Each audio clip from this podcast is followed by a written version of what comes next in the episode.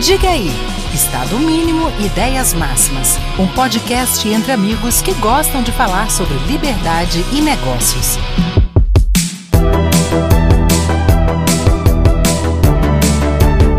Fala galera do Diga aí, mais um episódio aqui nesta quarta-feira.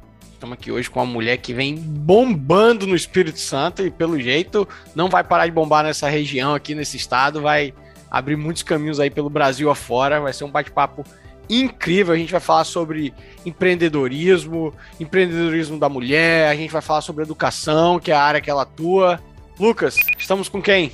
Fala Marcelo, fala ouvinte do Diga aí. Nós estamos aqui com Brunella Bumachá, capixaba, fundadora do grupo Multivix, né, Grupo Multivix hoje que é uma instituição, a maior instituição de ensino privado daqui do Espírito Santo. Tem aí um, um plantel de mais de 35 mil alunos entre EAD e alunos presenciais. É, e Brunella também tem outros negócios, outros investimentos que inclusive vão ser pauta do nosso podcast hoje. Eu vou deixar para falar isso um pouco mais detalhadamente, porque se eu for fazer o currículo dela inteiro aqui, a gente vai gastar metade do episódio. Brunella, bem-vinda. Muito obrigado por aceitar nosso convite. Lucas, eu aqui agradeço a honra de estar nesse programa com vocês. Eu acho que nós vamos ter assim muito que trocar. Eu tenho muito que aprender com essa turma que está com a mão na massa, brilho nos olhos, fazendo a diferença, fazendo acontecer, que é o grupo de vocês aí. Eu acompanho algumas coisas, principalmente do Lucas, e eu acho que vai ser assim, uma troca justa, igualitária, de igual para melhor. Tenho, tenho certeza disso. Muito obrigado, Brunella. Brunella, deixa eu começar fazendo uma pergunta aqui, é o seguinte. A gente lá na Bahia fala, uh, tem a, a, prática de falar, né, o jeito de falar, que quando uma mulher, uma mulher ou homem, enfim, qualquer pessoa, quando a pessoa ela tem bastante sucesso, que ela consegue atingir os seus objetivos, que ela realmente agrega valor para as pessoas e traz mudanças no meio empresarial, social, enfim, qualquer que seja é, a área de atuação, ela é uma pessoa retada. Então eu pergunto assim: a Brunella é uma mulher retada ou não é? Meu Deus do céu, retada no sentido baiano é muito forte, não é? É, retada no sentido não de brava, mas retada, ó, aquela mulher manda bem, aquela mulher é, é retada. É, é tão fácil para mim falar assim, né, Lucas? É uma mulher retada, ó. Se a gente chegasse lá na Bahia hoje e alguém falasse, pô, foi bacana aquela entrevista do Diga aí com a Brunella, eu ia falar, pô, a Brunella é uma mulher retada, não no sentido de brava, no sentido que manda muito bem, né, Lucas? É isso aí. Eu gosto muito de pensar assim, que a gente tem que ser espontâneo, fazer aquilo que, que dá na mente e fazer com ênfase, dizer que veio, ser transparente e correr atrás. Então, se isso aí está no conceito de retado baiano, eu estou dentro. Mas é exatamente isso mesmo, Brunella. Esse é o conceito de retado baiano mesmo que Marcelo trouxe. É assim, é, não sei se já tive a oportunidade de falar isso, eu sou baiano, meu sotaque não faz. Não tem como esconder muito, né? Marcelo também é baiano, nós dois estamos aqui há mais de 10 anos já. E aí, Brunella, assim, começando agora também um pouco de, de perguntas, né? Eu vou começar querendo saber e eu querendo que o nosso ouvinte conheça também um pouco da história do Grupo Multivix. Né? Como eu falei, vocês têm, eu até corrigi, mais de 36 mil alunos, presença em oito estados, em, em vários estados, oito campi, é, um, uma grande quantidade de alunos em é, em, em, EAD, que é um, uma diversificação que vocês trouxeram também. Conta um pouquinho para a gente a história do grupo Multivix e a que que você atribui né, o sucesso do grupo. Hoje você está no conselho, não está mais na, na, parte executiva. A que que você atribui o sucesso do grupo? Bom, vamos lá. É, nós somos aí um grupo de professores universitários, né? Então, a Multivix foi criada é, por professores de carreira, né? Que além da experiência da UFES, é, não só de sala de aula, tinha também uma experiência de administração. Né? Então, por exemplo, eu já fazia parte do Conselho de Ensino e Pesquisa da universidade, eu dei aula há 25 anos nas engenharias e arquitetura do Centro Tecnológico e do Centro de Artes. Né? É, o, o professor Alexandre Serafim era, era chefe do departamento de engenharia ambiental, e eu também fui chefe do departamento de, de estruturas e edificações, que na época se chamava assim, hoje é, departamento de engenharia civil. E sem dizer, obviamente, que o professor Rômulo Penina foi reitor da UFES por dois mandatos. Né? Então, nós somos uma instituição que foi criada né, por professores universitários de carreira. Eu acho que isso daí fez muita diferença e faz, né? A gente tinha um conceito na sociedade, né? Então, frequentemente nós éramos convidados para ser paraninfo, patrono na formatura de alunos, e isso daí, com os anos e, e o volume, já, eu já tive mais de 6 mil alunos só na Universidade Federal do Espírito Santo, como alunos meus, né? Então, e, e na maioria engenheiros. Então, você fica sendo assim meio que é, conhecida na sociedade. Né? Então, a, eu lembro que a referência era assim, a, na época a gente chamava Univix. A, a Univix é uma faculdade nova de professores da UFES. Então, isso aí contribuiu muito, significativamente, lá no início. É, a gente tinha muita credibilidade na, na, na sociedade. E, da mesma forma, além dos professores, à medida que as coisas foram caminhando e dando certo, nós convidamos empresários também igualmente bem conceituados, né, que é o pessoal da Metrô Engenharia, Luiz Carlos Menezes e Rogério, e também o Fernando Ribeiro, da Pelicano. Então, esse mix de professores universitários com experiência acadêmica de anos, né, com, experiência administrativa nos órgãos dos colegiados superiores da UFES e empresários bem-sucedidos, né, isso daí foi realmente um diferencial que ajudou a gente muito a, a gente garantir a qualidade acadêmica e temos um olhar empresarial para ver o crescimento. Então, Era isso que eu ia perguntar, Brunella. Desculpa te interromper, porque eu estava aqui com uma pergunta pronta e você, e você trouxe exatamente o ponto aí do, do caráter empresarial. Porque assim, vamos lá, eram grande maioria professores da UFES. Normalmente os professores da UFES tendem a fazer uma carreira, enfim, dentro da, da, da, da, da universidade. E o que, que fez vocês girarem a chave e falar assim, não, não, não, vamos empreender. Né? E até olhando o seu currículo hoje, você não parou no empreendedorismo educacional. Você tem é, participação em startups, você tem participação numa empresa de biotecnologia. Então, assim, onde fala, fala para o nosso ouvinte, quando que você virou a chave e falou assim, não, eu não vou ser um funcionário público de carreira, eu vou ser empreendedor? Em 1997, o ministro da Educação era Paulo Renato, do governo Fernando Henrique Cardoso. E na época, ele foi quem permitiu a criação de instituições de ensino superior, ou seja, de faculdades que começassem com fins lucrativos. Porque até então era assim uma coisa meio difícil de explicar, até uma hipocrisia, porque educação superior só era permitido para instituições confessionais ou fundações sem fins lucrativos. Concordo que era uma hipocrisia, concordo com você. É, hospitais, saúde, né? Porque educação e saúde estão muito sempre é, relacionadas. A saúde sempre houve hospitais privados, né?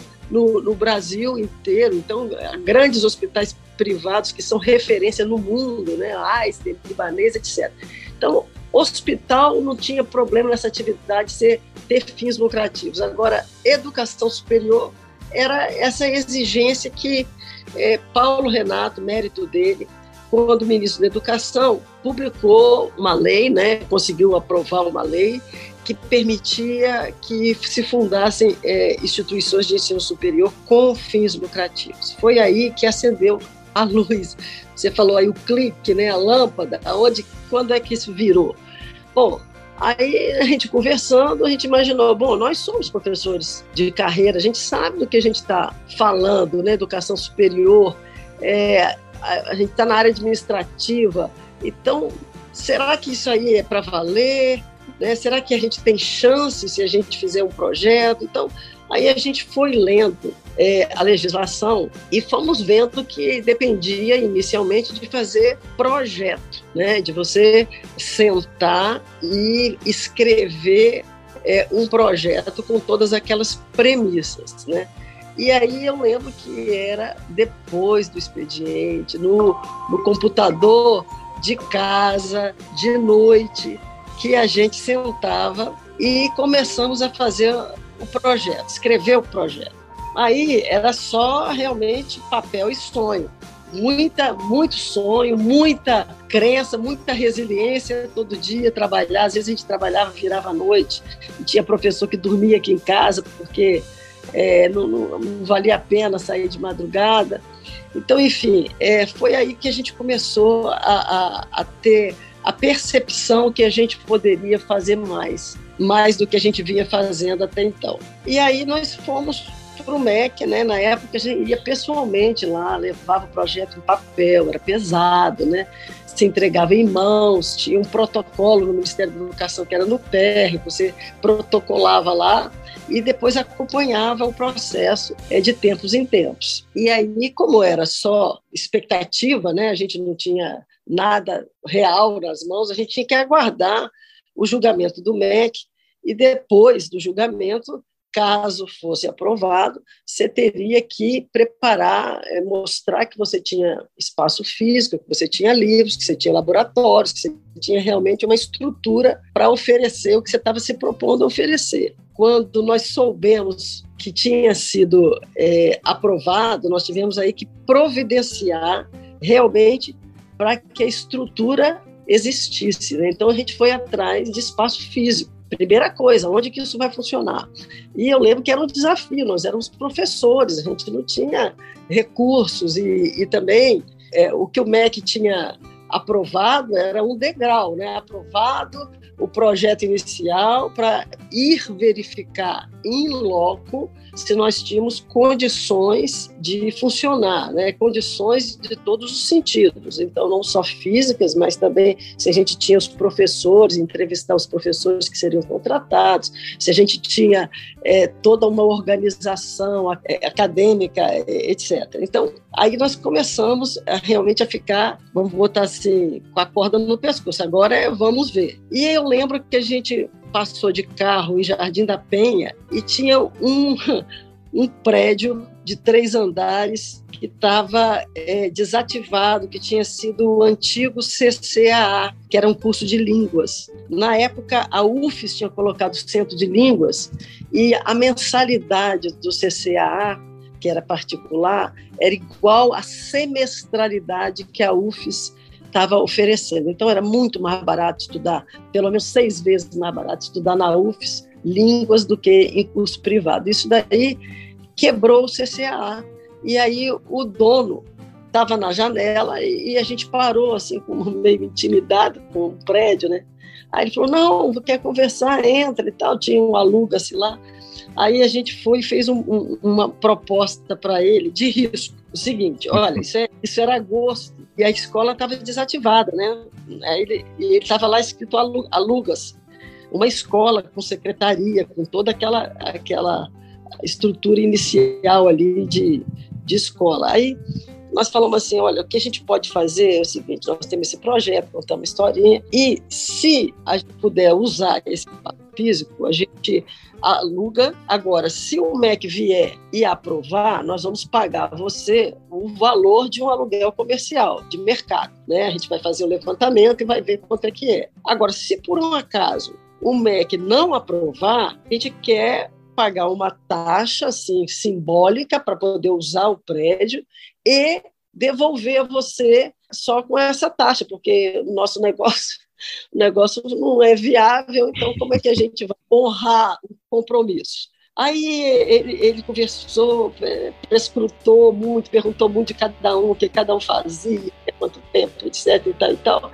E a coisa foi assim, o que aconteceu. Aí a gente fez esse risco, sem dinheiro, e aí ele, ele correu o risco conosco, o MEC veio e ficou impressionado com a ousadia. Por quê?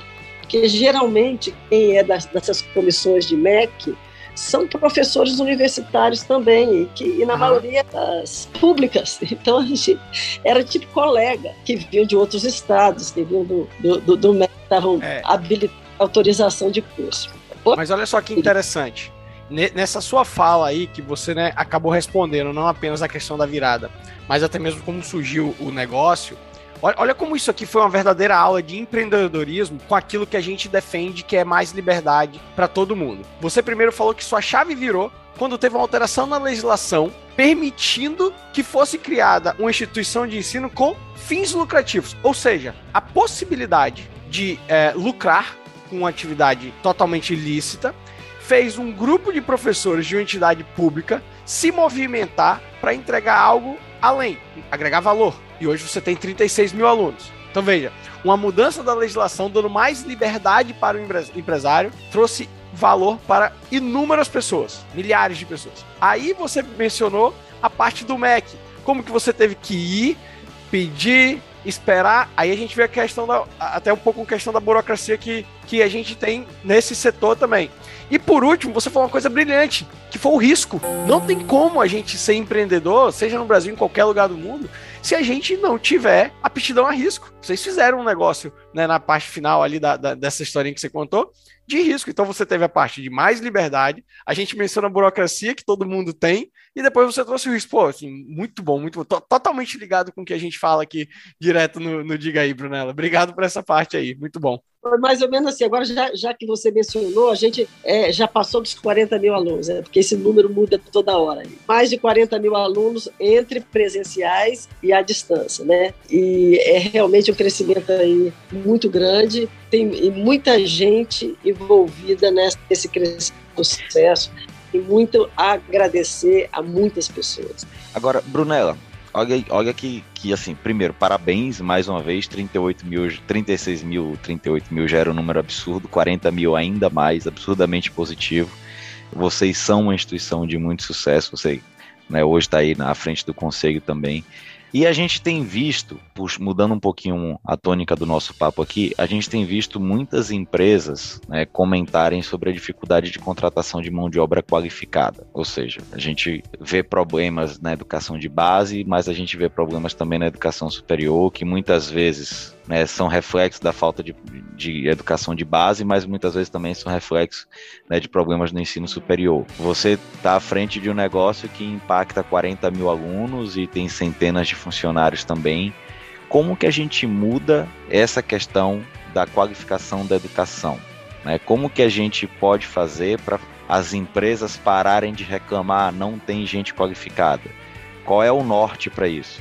É, na realidade, essa questão de falta de mão de obra qualificada, é, no, na minha percepção, é um problema social maior. Né? Primeiro que não é só capixaba. Né? E isso daí é um problema que passa por resolver a falta de acesso à educação que as classes menos privilegiadas têm. Então, nós não temos é, educação, principalmente é, oportunidades na periferia. Na realidade, uma questão de, na minha, na minha percepção, de responsabilidade da sociedade como um todo, não só dos dirigentes políticos, como de cada cidadão, cada pessoa, cada empresa, cada ONG, cada instituição, envolve todo mundo. Né? É um problema social do país maior. Né? Eu acho que cada um pode dar sua contribuição, seja promovendo políticas educacionais, sim, sobre, através dos órgãos competentes, sim, aí governamentais, em primeiro lugar, não tem a menor dúvida, ou seja, apoiando financiando institutos, ONGs que atuem na área, que tem muitos, né? Eu posso citar aqui no Espírito Santo o trabalho exemplar do Instituto Ponte da Partira, não sei se vocês conhecem. Então, é que, que dá sim, apoio. Sim. Sensacional o trabalho dela. É, inclusive, é, inclusive, é um excelente nome para a gente entrevistar aqui no Diga aí também. Hein? Excelente mas, nome. Mas então eu estou falando aí de quem, de institutos né, da sociedade civil que podem é, ajudar nessa, nessa virada de chave, nessa mudança na educação. Tem um instituto agora que foi recém-criado chamado Take Care, da Celina, que também tá, tem uma ação bonita na educação.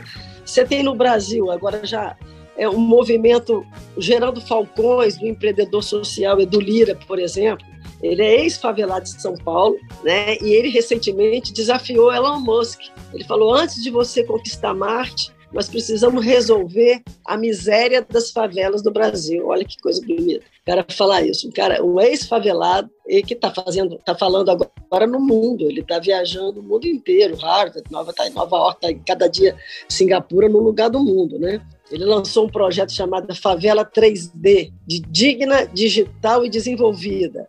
Quer dizer, é um trabalho brilhante que está chamando a atenção da pobreza e das favelas e da pouca é, acessibilidade à educação do mundo para as, para as, né, as favelas em princípio, brasileiras, que é, que é a origem dele. É, eu acho que, além da, da, do cidadão, além das, das instituições, cada empresa também tem sua parcela de contribuição que pode ser dada né? pode ter parcerias com institutos, com escolas, podem promover treinamentos internos, capacitar jovens, é, seja visando um processo seletivo, até para trabalhar na própria empresa. Quer dizer, é interesse da empresa e ela pode também contribuir com a educação, fazendo a parte dela. É, quem faz isso no Brasil hoje, por exemplo, eu estava lendo uma matéria que eu acho que está no Estadão, a Nubank, a, a, Companhia Siderúrgica Nacional, elas têm, ambas têm parceria com uma escola chamada Alicerce Educação, que atende hoje 12 mil alunos. Então, as próprias empresas podem ajudar a treinar de seus futuros candidatos a emprego. Então, eu dei aí exemplo de como você na pessoa física, como você na numa instituição, como você na empresa tem assim a possibilidade de mudar essa realidade. Mas é não, uma perfeito. É, é, não, não, assim, perfeito, e eu acho extremamente válido que as empresas façam isso, até porque você acaba não apenas uh, melhorando a própria eficiência da empresa, como você tem um impacto social e econômico no futuro muito grande, porque você tem pessoas muito melhores uh, preparadas no mercado. E, e a, gente, a, a, gente tem que parar com a mania de achar que as pessoas preparadas no mercado são exclusivamente para nossa empresa, assim, é, é, tem que estar tá dentro da nossa empresa. Não, quando o mercado como um todo tem pessoas melhores, todo o sistema vai ter uma evolução e direto e indiretamente sua empresa também vai vai ter vai passar por uma melhora. E aí, quer falar, Lucas? Marcelo, eu vou só fazer um comentário antes de você introduzir a próxima pergunta, né? Assim, a gente está gravando esse episódio, não sei exatamente que dia vai o ar, né? Mas enfim, eu tive num evento promovido por uma ONG chamada Todos pela Educação, que é uma ONG de São Paulo e que aqui no Espírito Santo ela é parceira do Espírito Santo em Ação. Eles discutiam nesse evento, é, desfaziam nesse evento alguns mitos sobre a educação no Brasil. Eles dividem em três. O primeiro mito é exatamente esse, Marcelo, de que ensino público, como eu não vou botar meu filho na escola pública, ensino público não é um problema meu. E eles mostravam como a educação impacta na vida das pessoas indiretamente. E aí havia alguns representantes de grandes empresas do estado lá, e eu lembro um deles conversando com o outro, eu estava na roda na hora, é, o outro dizendo assim: "Ah, mas eu tô com problema de contratação de mão de obra para minha empresa, que é uma indústria no caso". E aí um outro representante que é de vários setores, né, um grupo empresarial que atua em vários setores, disse: Cara, você quer ter gente melhor na sua Ajuda esses caras aqui a investir na educação básica porque aí você vai fazer com que o ensino superior seja mais qualificado e vai chegar profissional melhor na sua indústria. E aí acho que agora você pode fazer a sua pergunta, Marcelo. Não, então, e aí a pergunta tá ligada exatamente a essa questão de ensino superior e ensino básico, a Brunella, que eu, eu puxei um dado aqui, né, me parece de 2019, que o gasto do Brasil, o gasto anual do Brasil por aluno do ensino superior, 14 mil dólares. Gasto anual do Brasil por aluno do ensino fundamental e médio, 3.800 dólares. A gente tá falando aqui, assim, de quanto?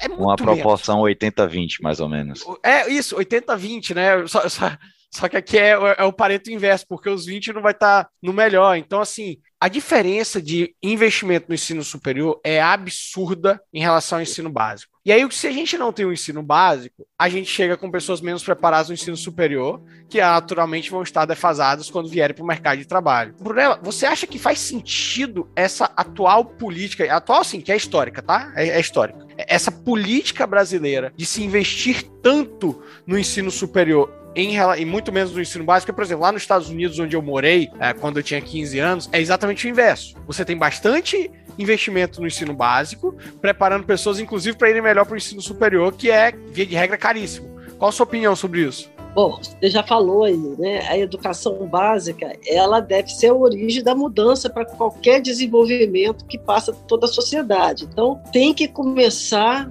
a mudar a educação por onde começa a educação, que é a educação básica, né?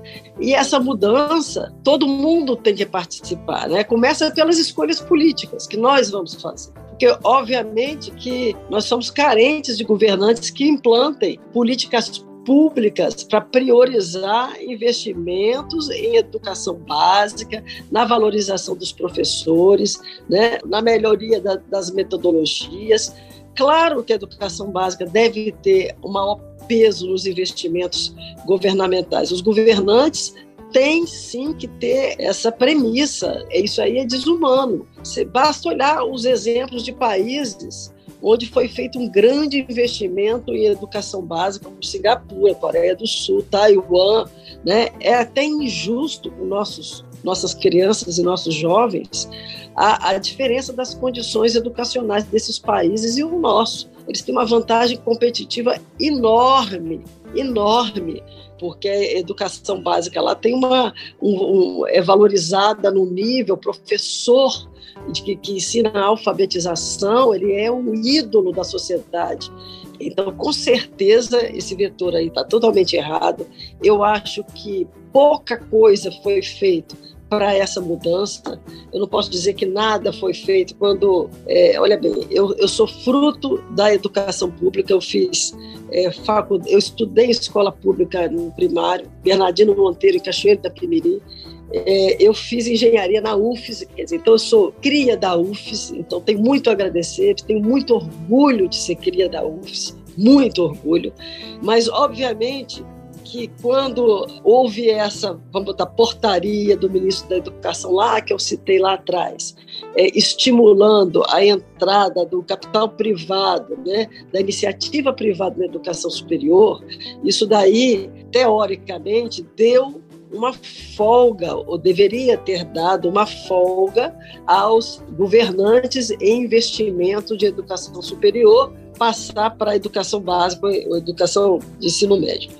É, alguns, alguns movimentos nesse sentido, como por exemplo o ProUni, é um movimento governamental de dar bolsas para estudantes de ensino superior que entrem na iniciativa privada, de escolas privadas, em detrimento de aumentar o número de vagas na educação pública superior. Quer dizer, em vez de eu criar mais vagas em, em universidades públicas, eu dou bolsas para que quem não tem condições de pagar entre na universidade privada. Isso é uma maneira de começar a inverter. Né? Então, aí a educação pública teria, vamos botar, meios de, de direcionar melhor, melhores recursos para a educação básica. Mas é muito pouco. Um, um estudante de escola, é, de, de universidade pública, um estudante custa 10 vezes mais do que um estudante de escola privada. Então, quer dizer, o sistema está precisando melhorar.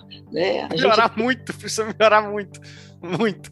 É absurdo, 10 vezes mais. 10 vezes mais. É absurdo. Só mostra olha, a questão da eficiência e da eficiência. Eu concordo com você. Olha bem, a, a, assim, a quantidade de investimento que o país já fez nas instituições públicas, a quantidade de laboratórios, o pessoal qualificado com mestrado, doutorado e pós-doutorado. Quer dizer, existe um investimento no país muito grande que não está sendo, vamos botar, pressionado a dar resultados, né, a cumprir metas, a, a, a, ter uma educação melhor. Você vê que a, a evasão é enorme, mesmo na educação pública, o desperdício é enorme. Então, tem, tem uma série de fatores aí que fazem com que você perdisse né, o ouro que é que está investido já em equipamentos, em laboratórios, em, em qualificação profissional, é, mas isso aí não dá não, não dá resultado como se tivesse na privada. Deixa eu te perguntar, você tocou num ponto aí, como a gente já tinha conversado previamente, né? Aqui no Diga aí a gente gosta de discutir liberdade, né? A gente gosta de discutir um tamanho menor de Estado, pelo menos, né? Mais eficiência das coisas, a, comparação entre público e privado, etc. Você trouxe aqui dados alarmantes a respeito, né? como se gasta dinheiro na universidade pública e de como se investe na universidade privada, né? Que eu não vou considerar que a universidade pública investe, gasta. E aí não tem como a gente não conectar isso, né, com valorização de livre mercado, de meritocracia, do papel do indivíduo nisso. Na universidade pública, na universidade privada, na instituição privada, você tem pele em jogo. É o seu que você vai perder se, se alguma coisa der errado e etc. Você acha que essa valorização de, de das pessoas conseguirem aquilo, alcançarem o resultado pelo seu próprio esforço, etc., ela tem que ser não só na gestão das universidades, mas também dentro da sala de aula? O que é que eu quero dizer? Falta, dentro de sala de aula, a gente chamar mais atenção ao papel do indivíduo, ao papel do mérito dele, etc. Falta menos ideologia em sala de aula e mais exaltação da realidade das coisas? Olha, foi fundo aí, né, nessa pergunta, né? É, a gente gosta dessas. A escola deve ser feita com o objetivo de preparar o cidadão é, para ter autonomia, para ser empreendedor, para ser independente, para ser bem sucedido, para poder crescer, para ter como subsistir na vida. Eu acho que essa questão de ideologia na escola não deveria ser tão enfatizada. Eu acho que a escola deveria ser como o país, laico e democrático. É isso que eu quero. É, é laico, você não tem que dar opinião de religião e democrático, gente. Não, não tem que tá, dar opinião é, viés político de direita ou de esquerda. Isso aí é, é, é ali que se aprende democracia, convivência é, é ali que você está para a diversidade, né? a riqueza de, da, da, contribuição de cada um. É, tem que aceitar ideias, aceitar pessoas, aceitar a realidade, o mundo como ela é, nossa realidade. Então não tem que ter, não tem, tem que ser como, como o país, tem que ser laico e democrático, é a minha visão. Pô, bacana, eu, eu partilho desse pensamento também, até porque é uma questão muito subjetiva, né? Até propriamente da, enfim, do meio onde você está, e quando você tem essas situações é, tão ideológicos, isso causa, às vezes, até mesmo ah, várias repressões, como a gente tem visto aí ultimamente. Enfim, não, não acho bacana também, eu, eu, eu concordo com você, Brunella. Agora aqui, a gente falou dessa questão de ideológica, a gente já falou ah, da questão do ensino superior, ensino básico e tal. Se a Brunella hoje fosse a detentora da caneta do MEC, quais seriam aquelas disciplinas que você tornaria obrigatória? Por que, que eu estou fazendo essa pergunta, Brunella? Porque empreendedorismo, finanças, economia, historicamente foram temas completamente desprestigiados na educação brasileira. Eu não sei se eu estou induzindo a resposta, mas assim, qual, qual seria o, a grande inclusão que a Brunella faria aí nessa. Esse, esse que é o, o bom entrevistador, ele pergunta dizendo, ó, se a resposta for essa, vai ser melhor ainda, tá, Brunella? Basicamente, seria o que eu faria, né? Não tem dúvida que isso tudo que você falou aí é o caminho, soma. É, mas eu acredito também que hoje nossa educação formal, ela tá já apontando para mudanças muito interessantes que eu investiria. Por exemplo, projeto de vida. Você ensinar garoto na educação básica a, a ver suas possibilidades, a pensar no que ele quer, a pensar no que quais são as habilidades que ele tem que desenvolver para atingir o que ele pensa que ele quer, né? Conhecer a si mesmo e conhecer os seus limites e trabalhar seus limites. Então, é, essa coisa que no mundo, né, você vê na Finlândia, em países aí que tem o IDH mais, mais alto que o nosso, desde criança as habilidades socioemocionais são desenvolvidas, então se investe no aluno pra, em todos os sentidos, né, para ele ter senso crítico, para ele é, é ser bom em arte, ser bom em esporte, ser bom em debates, trazer é, é cases e casos para ser debatido com crianças é, e deixar a liberdade, a coisa da, da educação inversa, né, que, que você parte da provocação dos alunos para puxar um tema e, e ele vai. Eu acho que isso tudo está assim, muito diferente lá fora do que se está fazendo aqui. Se eu fosse dona da caneta do MEC, com certeza essas metodologias aí, que inclusive incentivam o empreendedorismo, a liberdade, é o autoconhecimento, o projeto de vida de cada um, isso daí eu traria como prioridade entre as mudanças necessárias. Ô, ô Lucas, a resposta dela foi muito melhor que a minha. Extrapolou o que eu estava induzindo ali de forma brilhante, muito bom. A sua, a sua resposta está contida na dela de uma forma muito, muito melhor, né? Sem dúvida. Brunella, Agora, para a gente finalizar a nossa primeira parte, né? O ouvinte já conhece, você já conhece, diga aí, já sabe que a gente tem duas partes no nosso episódio. Para a gente finalizar a primeira parte, conta para a gente o que é que você começou a enxergar além do business, educação, né? O que é que Brunella tem feito de novo? Você é investidora anjo, você investe na área de biotecnologia, né? Resume para a gente um pouco aí por que olhar um pouco para fora do negócio da educação e o que é que você tem feito. Primeiro, eu sou apaixonada por educação, então é, desde os 15 anos. Eu comecei a dar aula é, de inglês, eu acho que eu tinha até menos, 14 anos para criança. E fiz engenharia, mas entrei na UFES como professora, quer dizer, então sempre me encantou é, a, a área educacional. Então, a minha prioridade é investir em startups de educação. Quer dizer, além dos investimentos, obviamente, na Multivix, né, para a gente é, crescer e para a gente sair é, do Estado e com força, a gente, no presencial, porque no EAD nós já estamos no Brasil inteiro. Né? Então, a ideia é sair do Estado do Espírito Santo. Então, é claro que isso aí requer investimento. Mas, além disso, o que eu estou fazendo, estimular e participar da maneira que eu puder de startups. O que mexe comigo, poder ver o brilho nos olhos e ver poder nascer. Então, eu acho que, assim, eu, eu, eu gosto de estar envolvida com quem está fazendo inovação, com quem está empreendendo, com quem está arriscando, com quem está olhando para ousadia para novos negócios e que está se dedicando com raça, com eficiência, com muito estudo, com muita resiliência, com muita erro e acerto e aprender com erro e mudar rápido. Então isso daí é o que me emociona hoje é poder também estar tá participando aí com essa turma bem mais jovem na maioria é, de ousadias que me lembram exatamente o que a gente fez na Multivix quando a gente começou lá há 23 anos atrás. A gente estava exatamente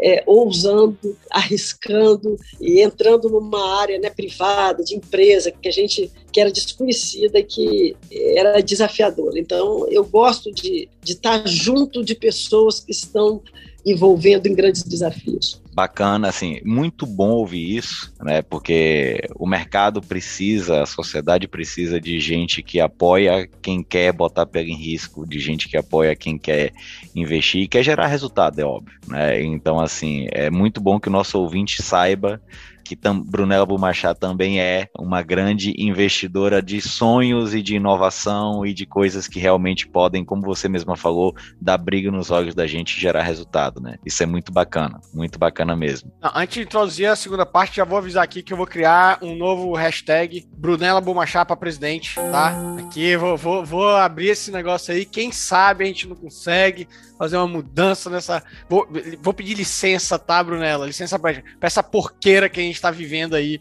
dessa política brasileira. Mas vamos lá agora. É, Brunella, a gente tem a segunda parte aqui. Ela é uma parte mais dinâmica, uma parte mais leve aqui, pra gente poder conhecer a Brunella. Não é uma parte que a gente é, entra muito em debate, é mesmo o papum, tá? Vou, vou, vou, deixar o meu editor feliz, porque toda vez que eu falo, é tipo Marília Gabriela, ele bota a musiquinha lá da Marília Gabriela no episódio. Eu não quero! Então vamos lá.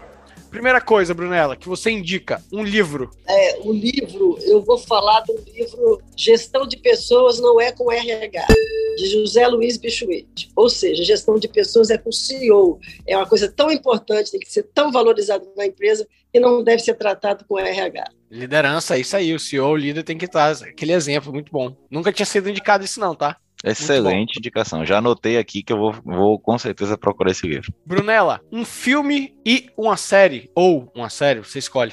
Ok, eu vou confessar uma coisa aqui. Eu não assisto séries. Puxa, puxa, que puxa! okay. Eu tento desligar de coisas, continuação no dia seguinte, que deixa você muito direcionada fora do seu, do seu tempo. Eu gosto de cinema, amo cinema, porque exatamente você vai para ali, gosta de cinema, de assistir filme em cinema. A sala escura, sem ninguém te, te interromper, você se sente a própria personagem do filme, é assim que eu gosto. O filme que me marcou e que eu acho assim que é pura emoção foi Cinema Paradiso, cara é antigo, não sei se vocês vê, já viram. Já assisti muitos anos atrás. Foi um filme que eu acho assim, que se eu puder fazer uma escolha, eu escolheria Cinema Paradiso. Muito bom. Agora é minha vez, eu vou colocar na lista para assistir. Tem algum autor de livro que você gosta mais, Brunella? Eu, eu, eu não tenho assim, não vou eleger um, porque a gente lê, tem muita coisa boa. De Mário Vargas Llosa eu gosto de ler, tem muita coisa boa de muita gente. Então eu não vou, eu não vou elencar não. Show. Show, tá ótimo. Mas acabou mencionando o Mário, então muito bom. Um valor que rege a vida da Brunella. Ah, com certeza independência, cara. Independência. Claro, a gente tem valores, inclusive, que a gente prima na empresa, né? Que você procura trabalhar com gente que tem os mesmos valores de transparência, de honestidade, de clareza, de, de, firmeza de propósitos, mas eu acho assim que, que a liberdade de, de falar, de ser, de fazer, de ousar, seria um valor que eu me acho que eu, que eu exerço, quer dizer, que desde novinha eu tentei conquistar essa liberdade, né? Eu acho que seria excelente, excelente esse excelente valor. E Brunella, uma personalidade brasileira, estrangeira, de qualquer área, uma personalidade. Olha, eu vou falar aí Margaret Thatcher, Angela Merkel e Kamala Harris. Três personalidades. Agora, se for uma brasileira, cara, eu vou falar da minha avó, porque minha avó era empreendedora na época que, que uma mulher desquitada, ela era desquitada, era, era muito apontada na sociedade. Minha avó, para você ter ideia, tinha carmanguia. Carmanguia vermelho, um carro esportivo. Minha avó tinha boate, eu não podia entrar na boate da minha avó que meu pai não deixava. Então, se for para falar da mulher brasileira, eu vou falar da minha avó, Rosa Cili. Inclusive, eu diria, Lucas, que Thatcher, sem dúvida nenhuma, é a mulher, em termos de personalidade, mais citada desse Diga aí. Assim, acho que todo episódio surge o nome da Thatcher, com muita justiça, diga-se, né? Então, bacana, bacana. Marcelo, desculpa, assim, um comentário muito rápido. Eu sei que nessa, nessa etapa a gente não tem espaço para isso, mas eu gostei do que Brunella falou. Né? Assim, a sua avó a, independência que a sua avó tinha num momento em, histórico em que mulheres é, não tinham espaço para nada, né? Tinha um, o carro próprio, um carro extremamente masculino, admirado por homens. Eu admiro o Carmanguia. Aqui em Vitória tem alguém que tem um ali, acho que pela Mata da Praia, um vermelho que vira e mexe eu vejo rodando super conservado e tal. É, era dona de uma boate, né? Que hoje, no mundo de hoje, você ser dono de boate já é uma coisa que as pessoas olham de canto de olho. Imagina é, anos atrás, comandada por uma mulher, né? Então, parabéns. Sua avó, sem dúvida nenhuma, é uma personalidade admirável. Ô, querido, peraí um pouquinho, Lucas. Eu falei é boate, porque na minha época eu era novinha e, e assim eu não podia entrar, mas era restaurante, era o Caparaó. Restaurante era piano bar, restaurante boate. Porque meu pai era muito rígido e ele achava que tudo era boate, mas era, era restaurante. Minha avó saía, a primeira página na época era Jornal do Brasil, que era o maior jornal jamais lido. Ela saía página inteira, primeira página do caderno 2, assim, página inteira falando sobre ela, porque era uma mulher muito empreendedora e tinha, é, ela tinha rede de hotéis, ela tinha, esse clube tinha uma rede de hotéis, então, desculpa aí. Ela é empresária de qualquer forma. Muito bom. E eu, eu, admito que eu fiquei perdido o que, que era esse nome aí que vocês estavam falando. Eu tive que dar uma gugada aqui, tá? O Carmanguia, eu não sabia, não. vamos lá, vamos lá. Brunella, tem algum país que você admira muito pelo sistema educacional? Singapura. E Brunella, um empreendedor capixaba que você admira muito? Fernando Ribeiro, da Pelican. Bacana. E penúltimo, uma instituição de ensino modelo. Eu sei que é Multivix, mas não precisamos citar. Outra, Multivix a gente sabe que é modelo, tá? Todo mundo sabe. A gente quer outro parâmetro além da Multivix. Eu, você me pegou nessa. Uma tem que eleger um. Não, pode citar mais de uma, não tem problema não, mas a intenção é essa, deixar assim na dúvida. As grandes mesmo, né? Harvard, olha bem, é, é referência no mundo inteiro. O currículo da, de ex-presidente é, é, Harvard. Eu acho que eu vou citar Harvard. Não, não, tá não ótimo. Tem... Pra gente finalizar, um legado de Brunella Bumachar. Olha, eu, eu gostaria de deixar, sabe o quê? Em quem a gente já pode influenciar de alguma forma, a vontade de fazer acontecer, a vontade e assim de ousar, de insistir, cair, levantar, a resiliência. É, eu acho que se você deixar a percepção que isso vale a pena, é, muita coisa boa pode ser feito muito perto de você e por muita gente, né? Isso não significa que você tem que montar uma empresa.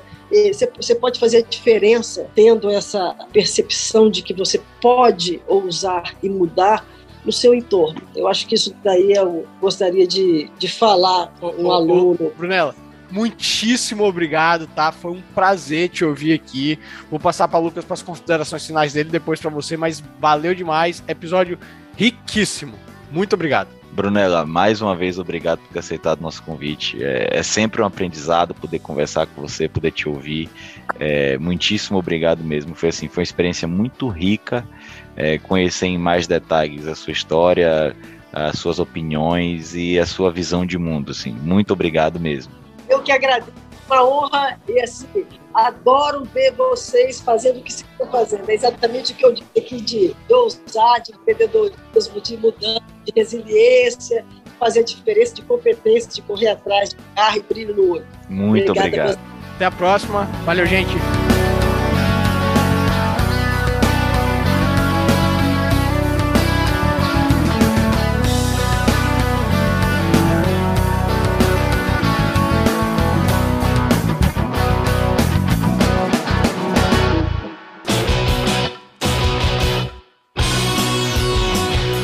Diga aí, Estado Mínimo Ideias Máximas, um podcast entre amigos que gostam de falar sobre liberdade e negócios.